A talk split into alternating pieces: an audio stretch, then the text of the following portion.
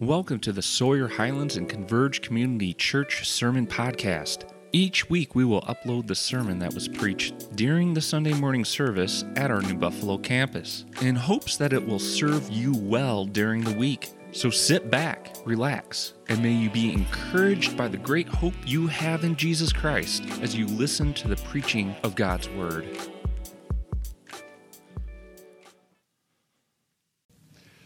Hey, uh, thanks for being here. Uh, we do that partly because the reason why we're gathered here is for one reason one person.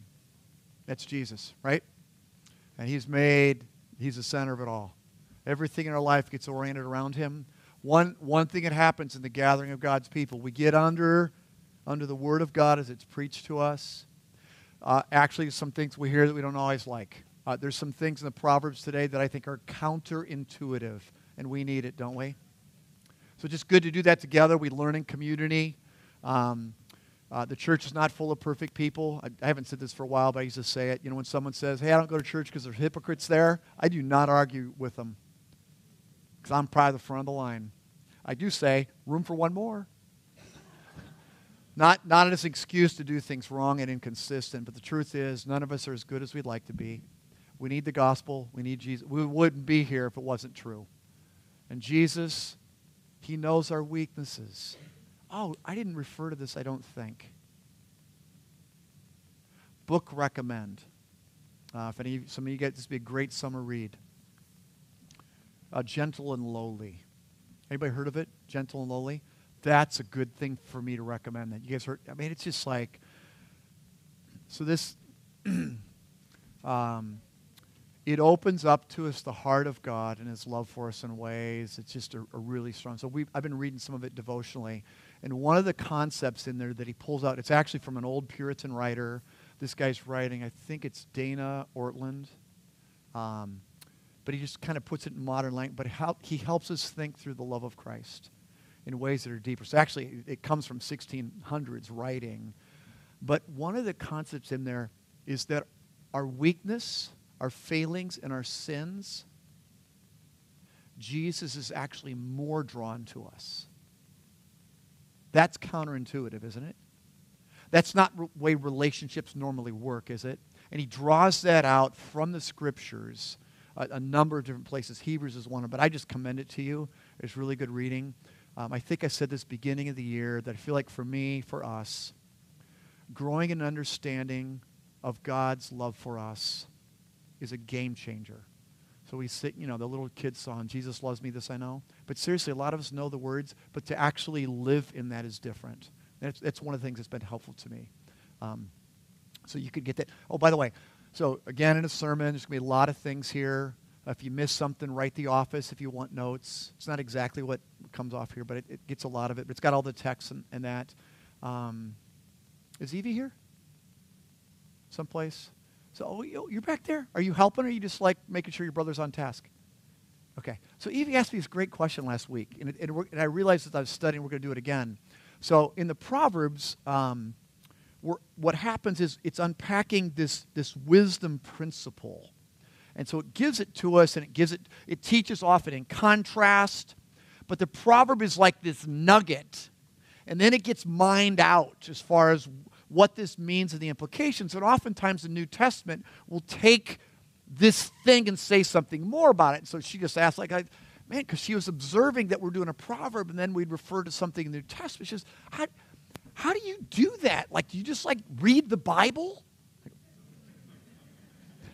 so we talked about it. I said, actually, that's, that's the big answer to it is the more you read script, but, but catch the insightfulness of a youth asking that Scripture all hangs together. And the more you read it, the more you see that it hangs together. It, it, you just do. And so we actually talked about how you can get there. I said, sometimes I'll be reading something and I go like, man, that sounds like, but I can't think where it is. So we just looked at how to do a word search, you know, in a Bible program. And then we looked at footnotes and some things. But the question's insightful, isn't it? And we're going to do that again today. We're going to go through Proverbs. You're going to see New Testament things and, and so forth. So this one's kind of a interesting one. So it's, it's money. Uh, that's, a, you know, that's one of the topics you're supposed to stay away from in, in conversation with people. Um, Jesus doesn't. Whoa. Was I not on and now I'm on? Hey, all you guys are online. I hope you're good lip readers. That's all I can say. I didn't even know I wasn't on. Okay. Yeah, I'm not backing up.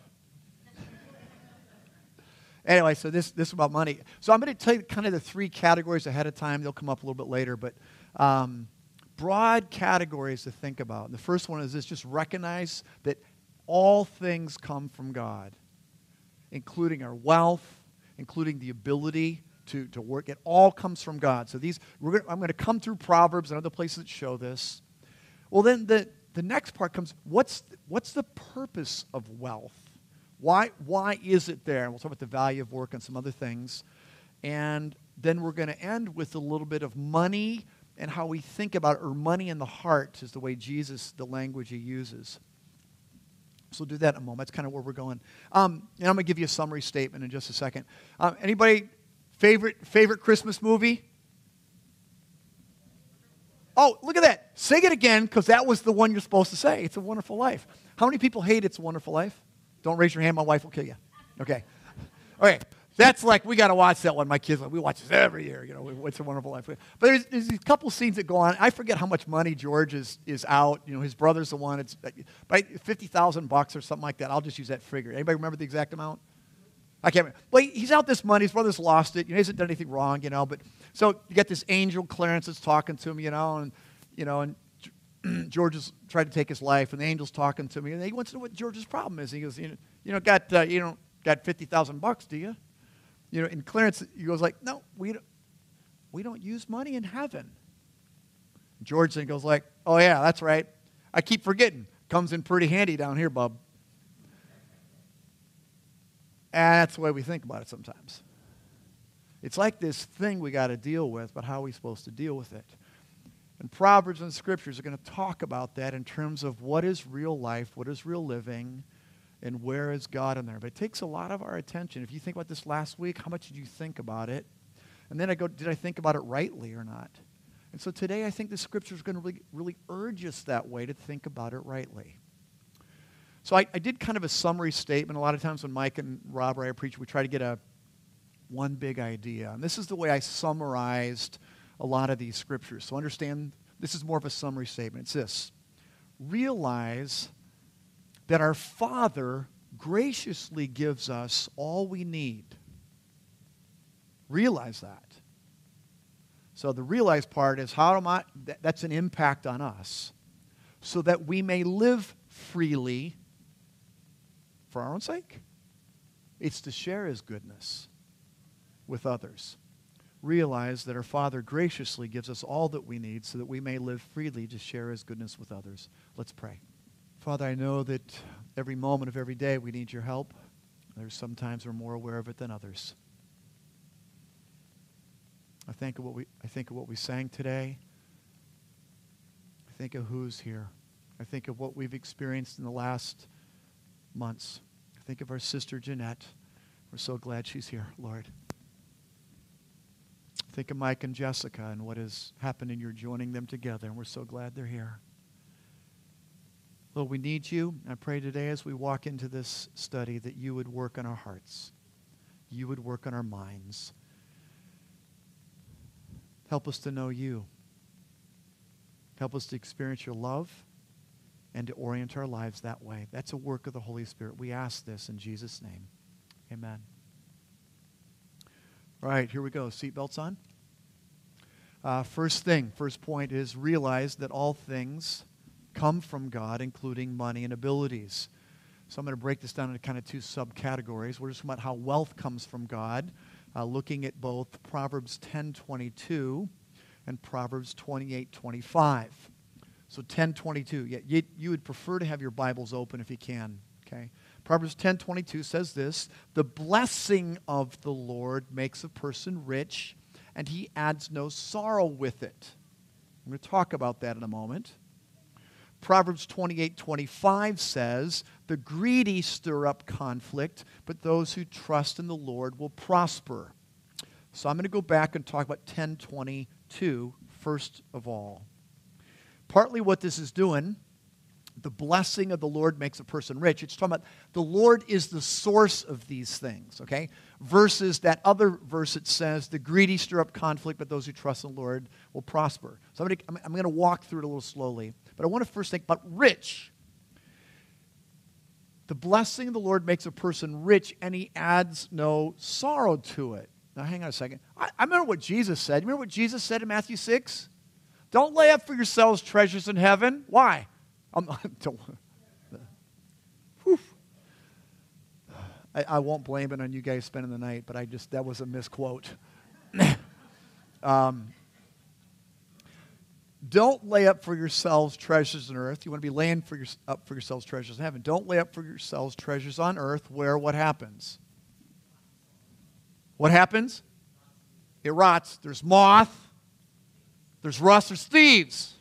Lot to deal with. That, that been a true statement in your life? I mean, everything you got, everything breaks down. You got a house, you always got to work on. You got money someplace, you got to protect it. You got to like lock your car, you got to lock your house. I mean, when you have stuff, it, that's just what goes on. So, what do you, what do you mean the, the blessing of the Lord makes a person rich and he adds no sorrow with it? I mean, I, it sounds like that, that thing when he says it.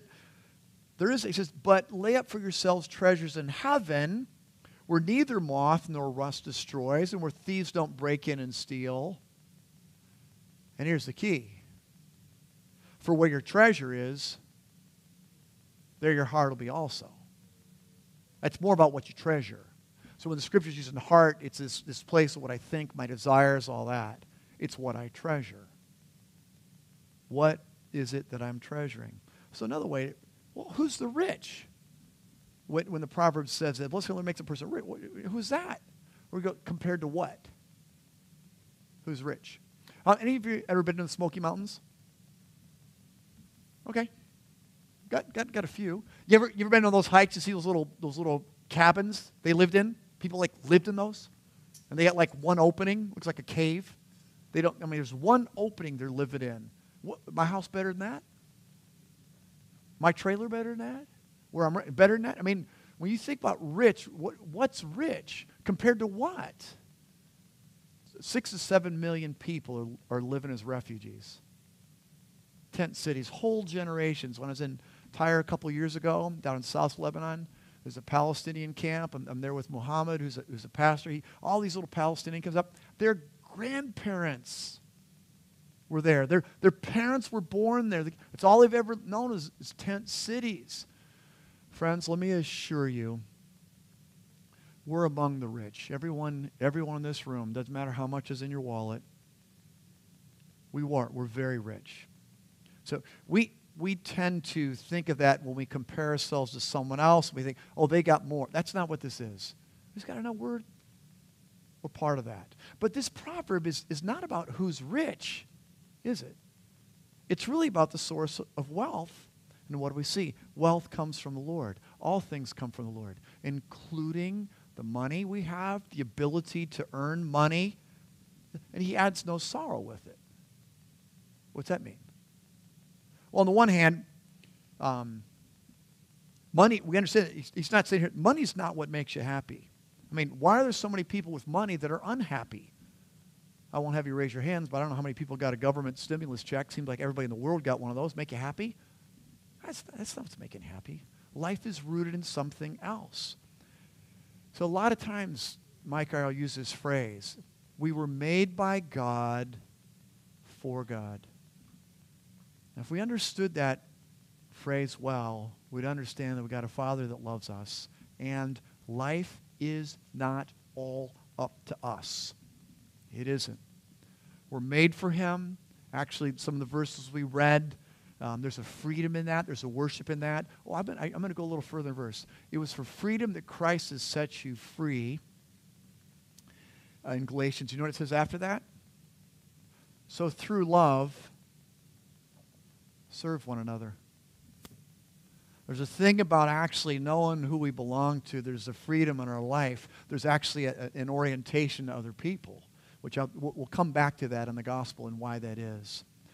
So let me just ask you this. Uh, I, as Mike and I are preaching these, we drop down some, some, th- some thoughts for ourselves.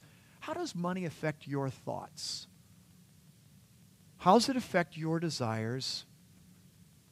How does it affect your happiness?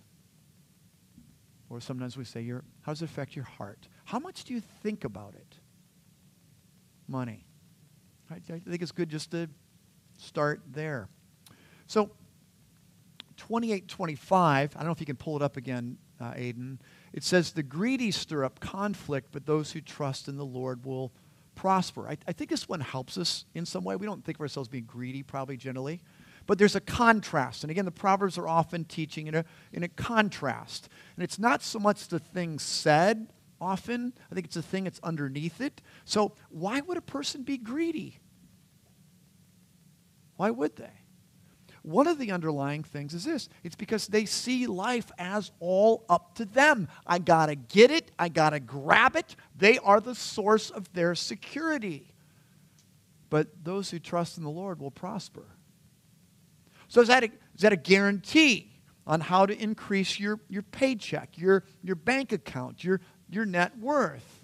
No, I, I think this is calling us to where we trust. It's trusting in the Lord.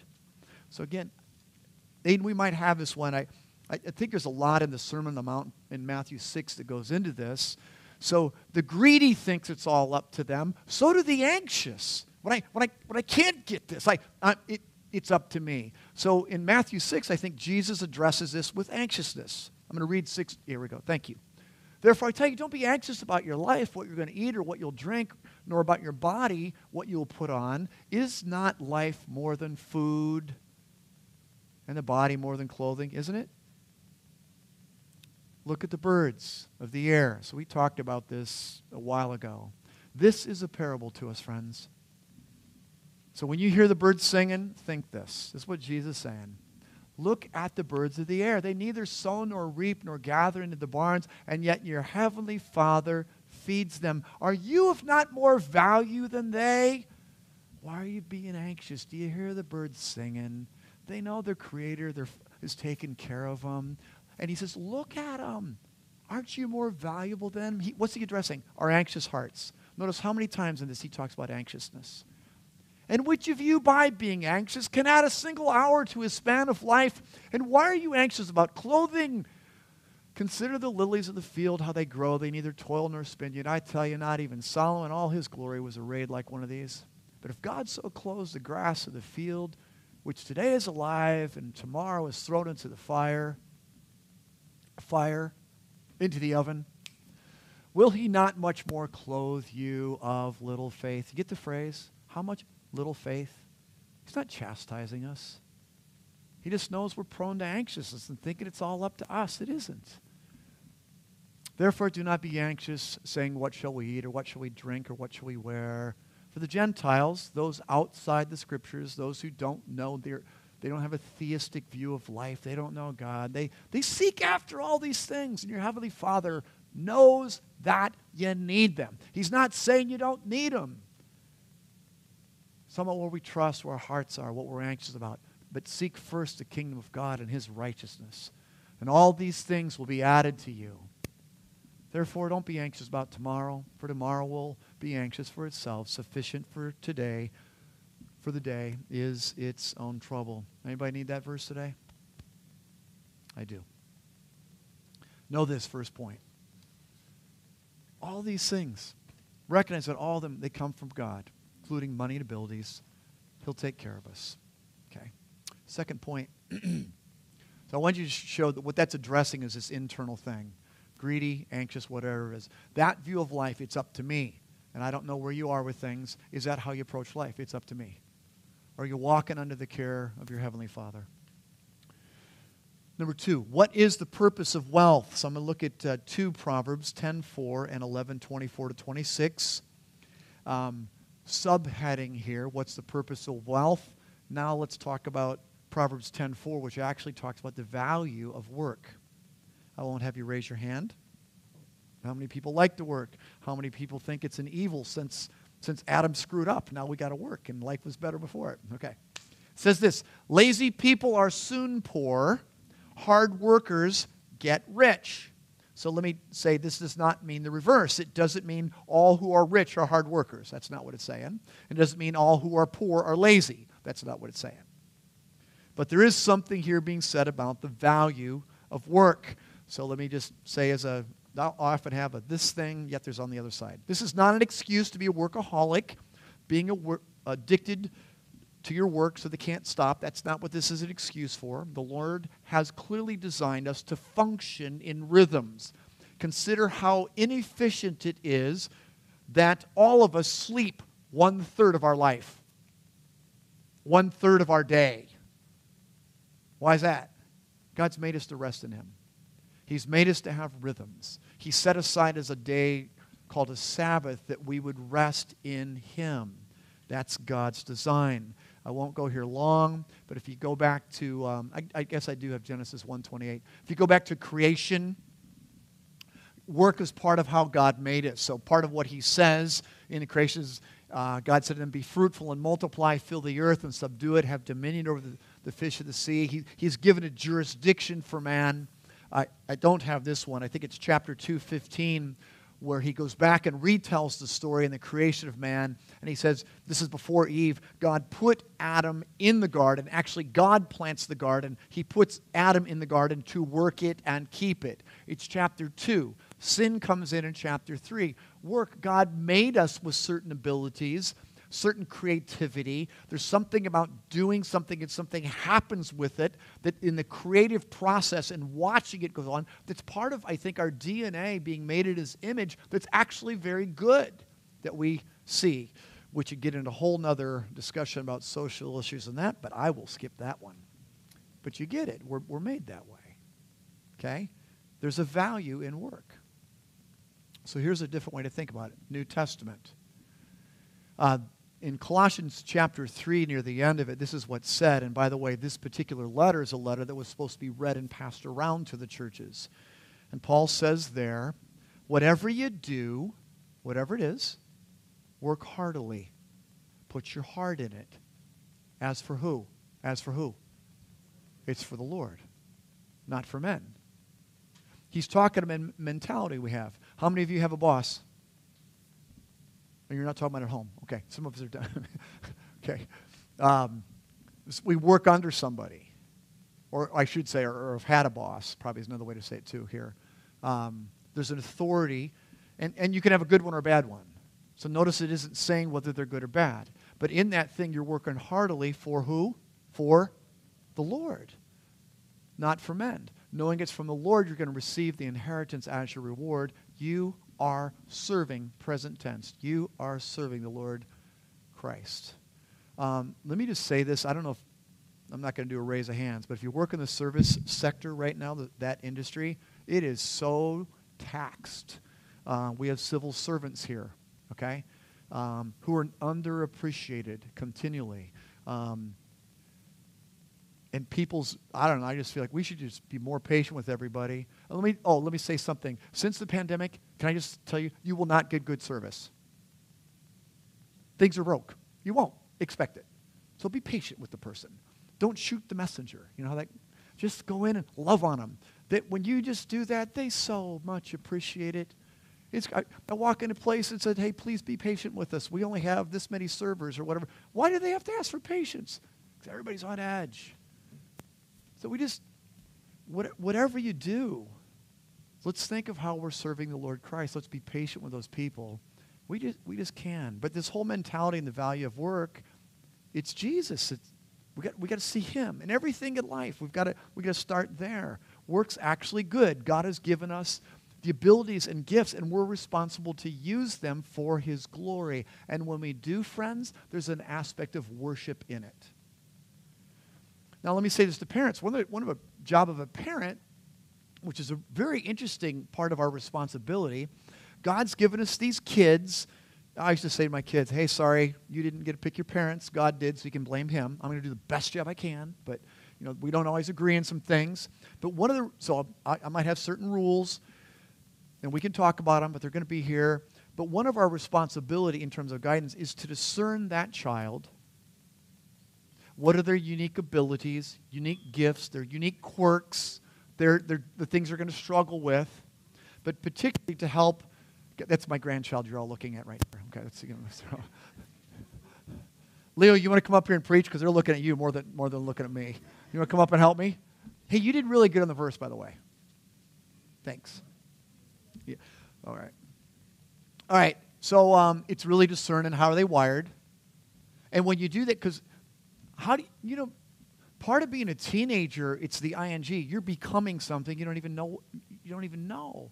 And so you're not, the parent won't have all the answers, but it's help shape, see, coach, talk, find out interest, because they're going to be something. It's shaping that. You're the, you're the best discipler they'll ever have. And that's part of who we are as parents, is just to do that. Um, some of you remember the, the old movie Chariots of Fire, which was, uh, I, I still can't get my kids to watch it. They can't get the brogue. But it, it's telling the story of Eric Liddell. Um, I think it's the 1924 Olympics. He's Scottish, so my dad thinks it's great for our Scottish heritage. But grew up, I mean, he was born in China. Comes back here later as a, as a young adult uh, for to go to University of Edinburgh. And um, while he's there, you know, he's, he's an athlete too. But so the kind of the story is told because he's, he's one that refused to run in the Olympics on a Sunday. It was a trial, um, I think. But, but he does win the gold in the two or 400. The 100 is what he won't run. But there's a phrase in the movie that, that very much describes this. His sister's talking to him, and she's saying, Quit running. Stop running. Come and help us in the, it's, uh, I don't think it's an orphanage, but it's a children's ministry there. Come and do this. This is, this is the spiritual stuff, is what she's saying. Quit running. He says, Jenny, Jenny, God has made me fast. And when I run, I feel his pleasure. That's the sense. Work and abilities are a good thing.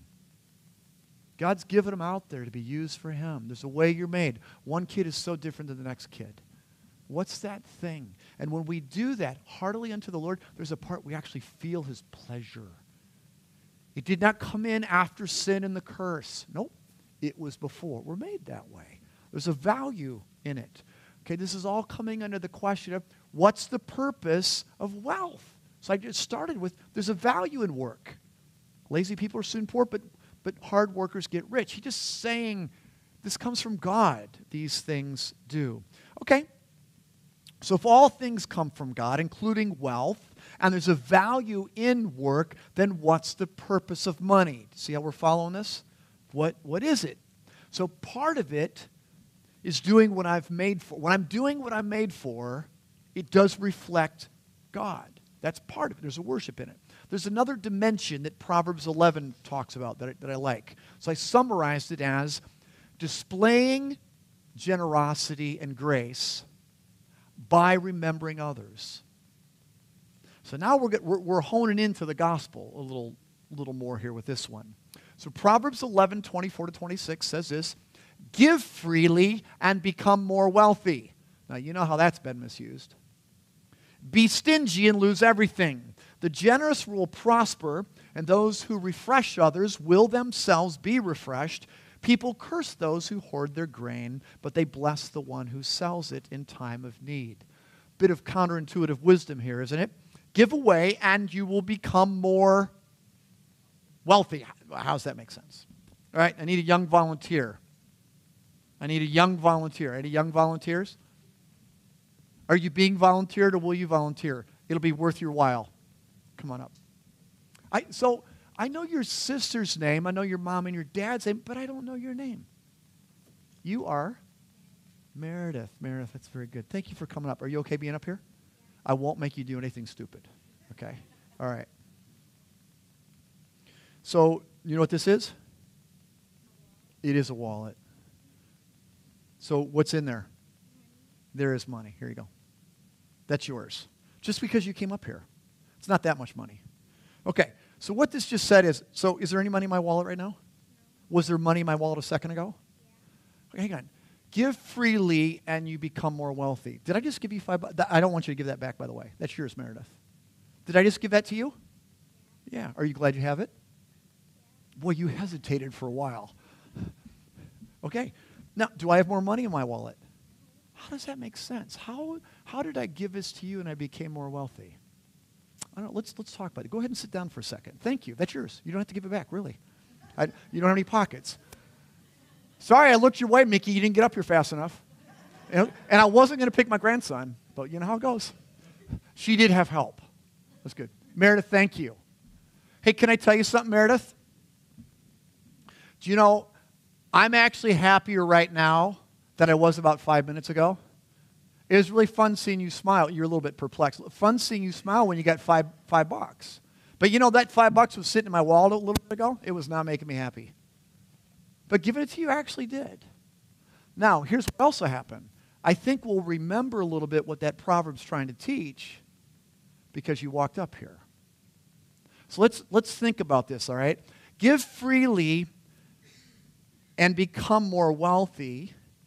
Was it, this is what we sometimes call God math. How, how do you become more wealthy? Does that mean, I mean, Meredith looked in here. That did not mean I gave it to her and now I had six bucks in my pocket. I didn't have six bucks in my pocket. I didn't have ten bucks in my pocket. I did take all my other money out before I gave it to her, though. well, I will tell you that, just to be truthful. What's it mean more wealthy? So there's, there's, just lots of possibilities about that. So you know how that's been misused in the health and wealth gospel, the prosperity gospel. But it's talking about something else. Think, think through this. God can bless us in a thousand more ways than we can think about. You know? He just can. What's wealth?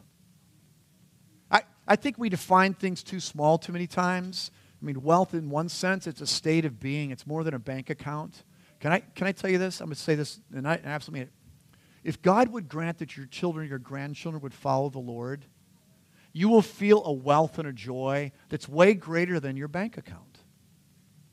That's it, right? There's, there's a whole lot of ways to think about. This is more a matter of being, of attitude, and such. Okay? But go back to that whole, that whole one on greed or anxiousness. That's such a person. Life is about them. They've got to do it. That's not how this has for us. So I, I think this, this aspect of generosity and giving is in some ways acting out what we read before in Proverbs 28 25. The greedy stir up conflict, but those who trust in the Lord will prosper. Whatever that means in prosper, where our trust is. Now, New Testament kind of goes on this a little stronger uh, 1 Timothy 6, 17 to 19.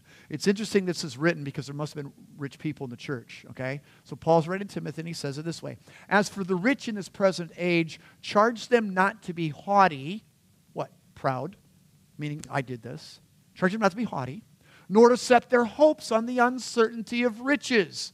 Okay, if you're watching your net worth, it goes up and down with the wind in this last year, okay? Just don't set your hope on that but set your hope on who?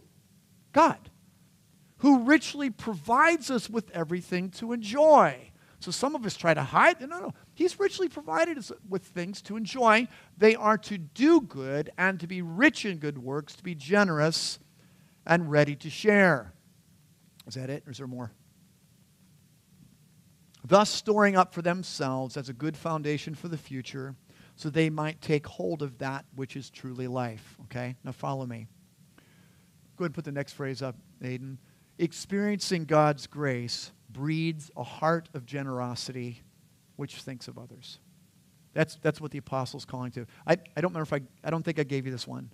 Um, one of the verses comes out of 2 Corinthians chapter 8, verse 9. And he's talking about grace. So here, this is the gospel part of this whole message that Paul's writing to the church in Corinth about giving a monetary gift to, uh, to help people that are in Jerusalem because they're in a famine.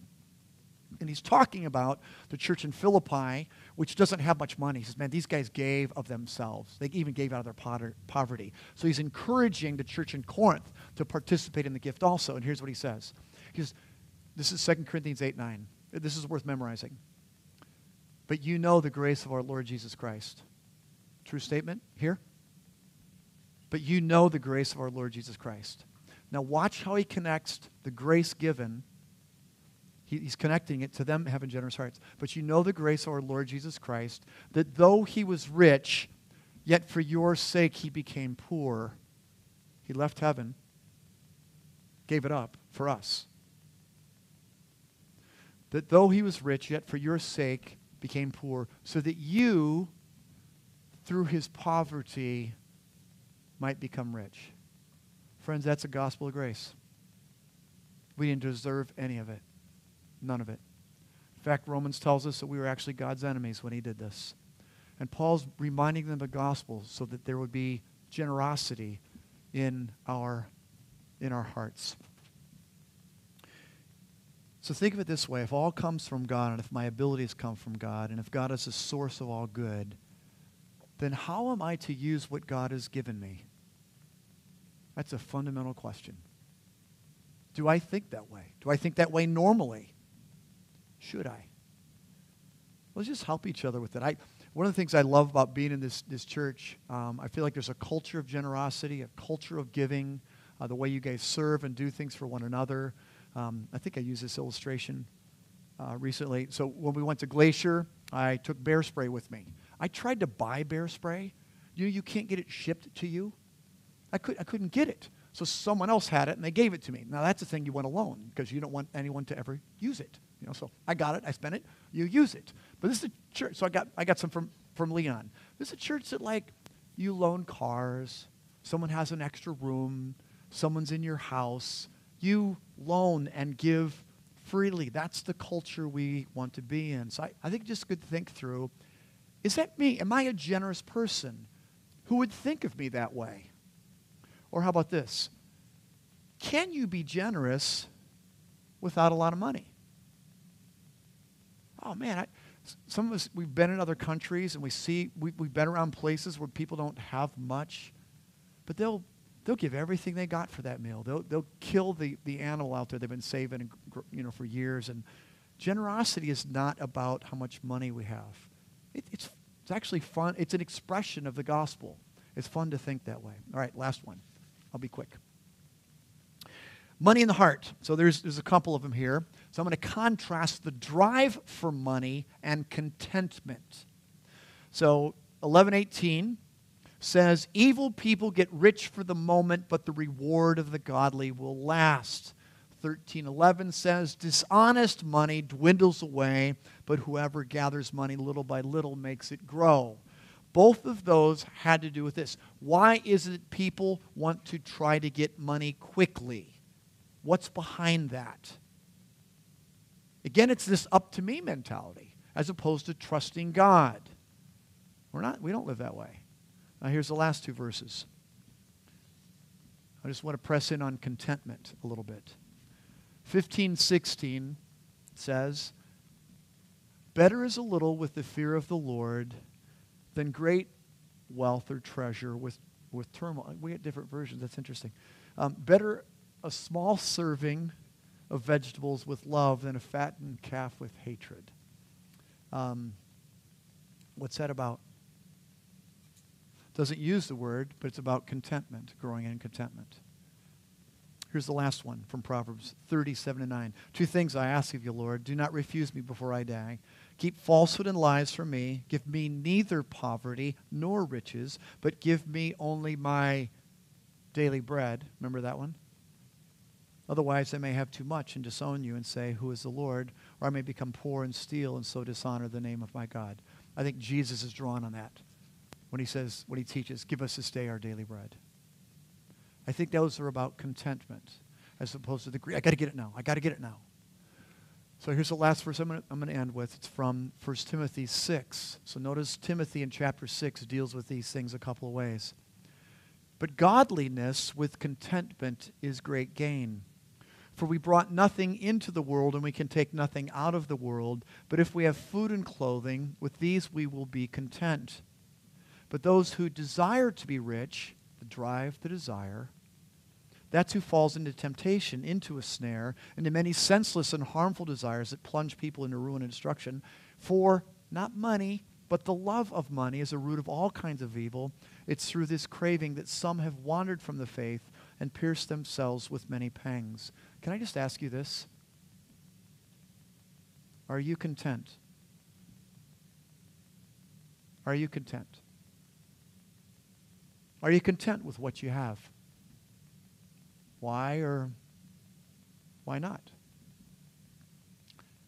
Or how about this one? How can a person become content?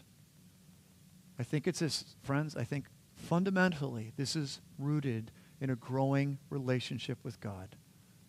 Knowing that you belong to Him, knowing His love, knowing that nothing can separate you from Him, and knowing that God will accomplish good. That kind of trust brings a peace, a security, and a contentment. Um, so I didn't bring this book with. I, some of you have passed around. Jeff Baker and I have talked about it.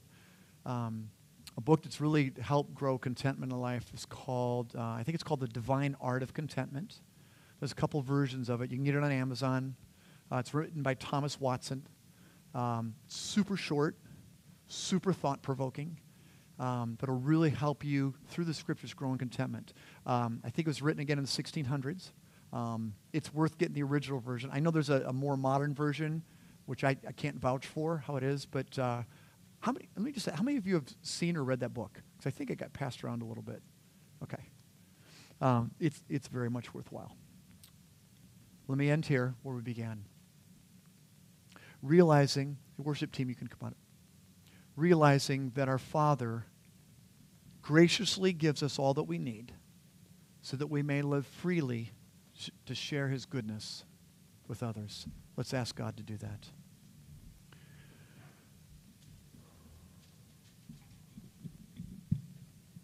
Lord, I know that I need this, and I'm pretty certain we all do.